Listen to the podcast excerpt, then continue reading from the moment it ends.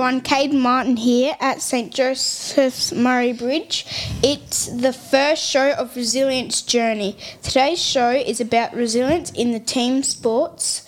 We will be talking about choir, netball, and comparing how we work together in team sports. But right now, kayaking. Hi, thanks for coming here today. Thanks for having us here. If you could only play one sport for the rest of your life, what would it be and why? Um, it would probably be skateboarding for me because if I'm nervous or upset about anything, I just grab my board and probably go down to the skate park and it makes me feel really good with the wind blowing through my hair on my board. It would be rugby because if I got in, if I was angry or in a bad mood, I would play rugby to calm me down. Okay.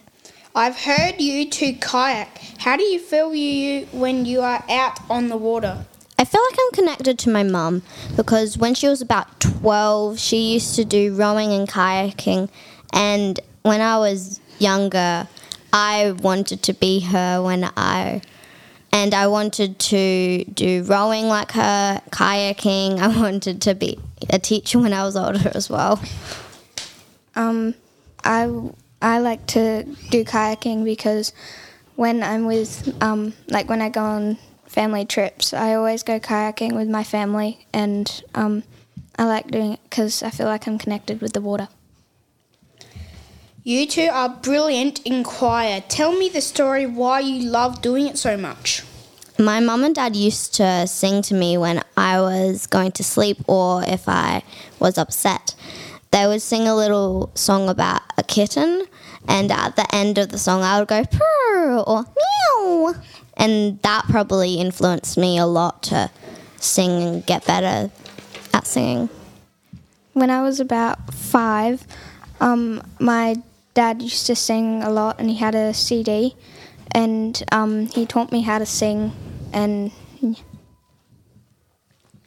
Tell me one thing that you feel when you are singing and why.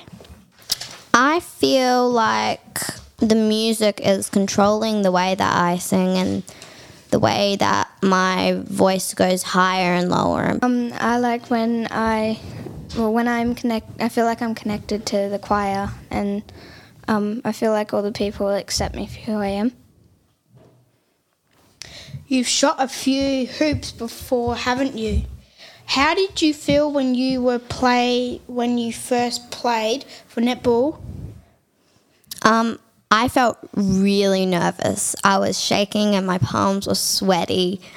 When I caught the ball once, um, I felt like I was going to drop it. And I tried to pass to one of my teammates, but it hit them in the nose and they got a nosebleed. Um, when I first played, I felt really nervous and my whole body was sweating. And um, when I played my first game, I um, like felt like I was gonna faint. But when I played, um, I went to try and shoot the hoop, and I it bounced back and hit one of my friends in the head. What was one thing that changed your life after playing netball?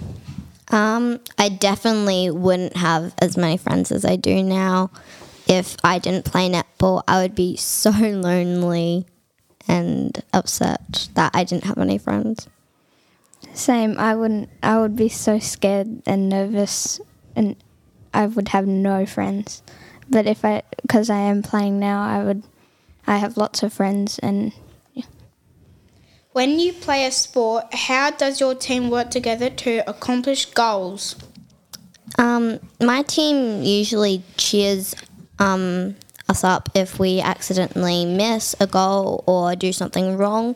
I remember one time I was shooting a goal um, that was really important for the game, and if I got it, I would we would win the game. And I missed, and I was really upset. But everyone in my team just came over and said, "You did really good. That was a really hard shot. You're so close." um, my team would. Um, if I like got sad or mad if we missed a goal, they would um, push me to accomplish my goals and the whole team would be able to achieve them. If you never played sport, how do you think your life would be like?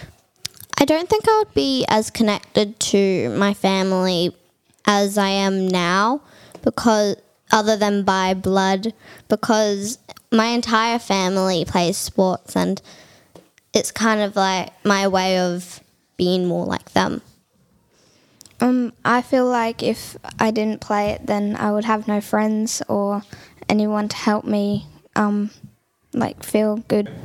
This podcast was produced by Caden, Lillian, and Shania for St. Joseph's Podcasting. Thanks for listening. Make sure you subscribe to this channel to hear heaps of other school life stories. Bye.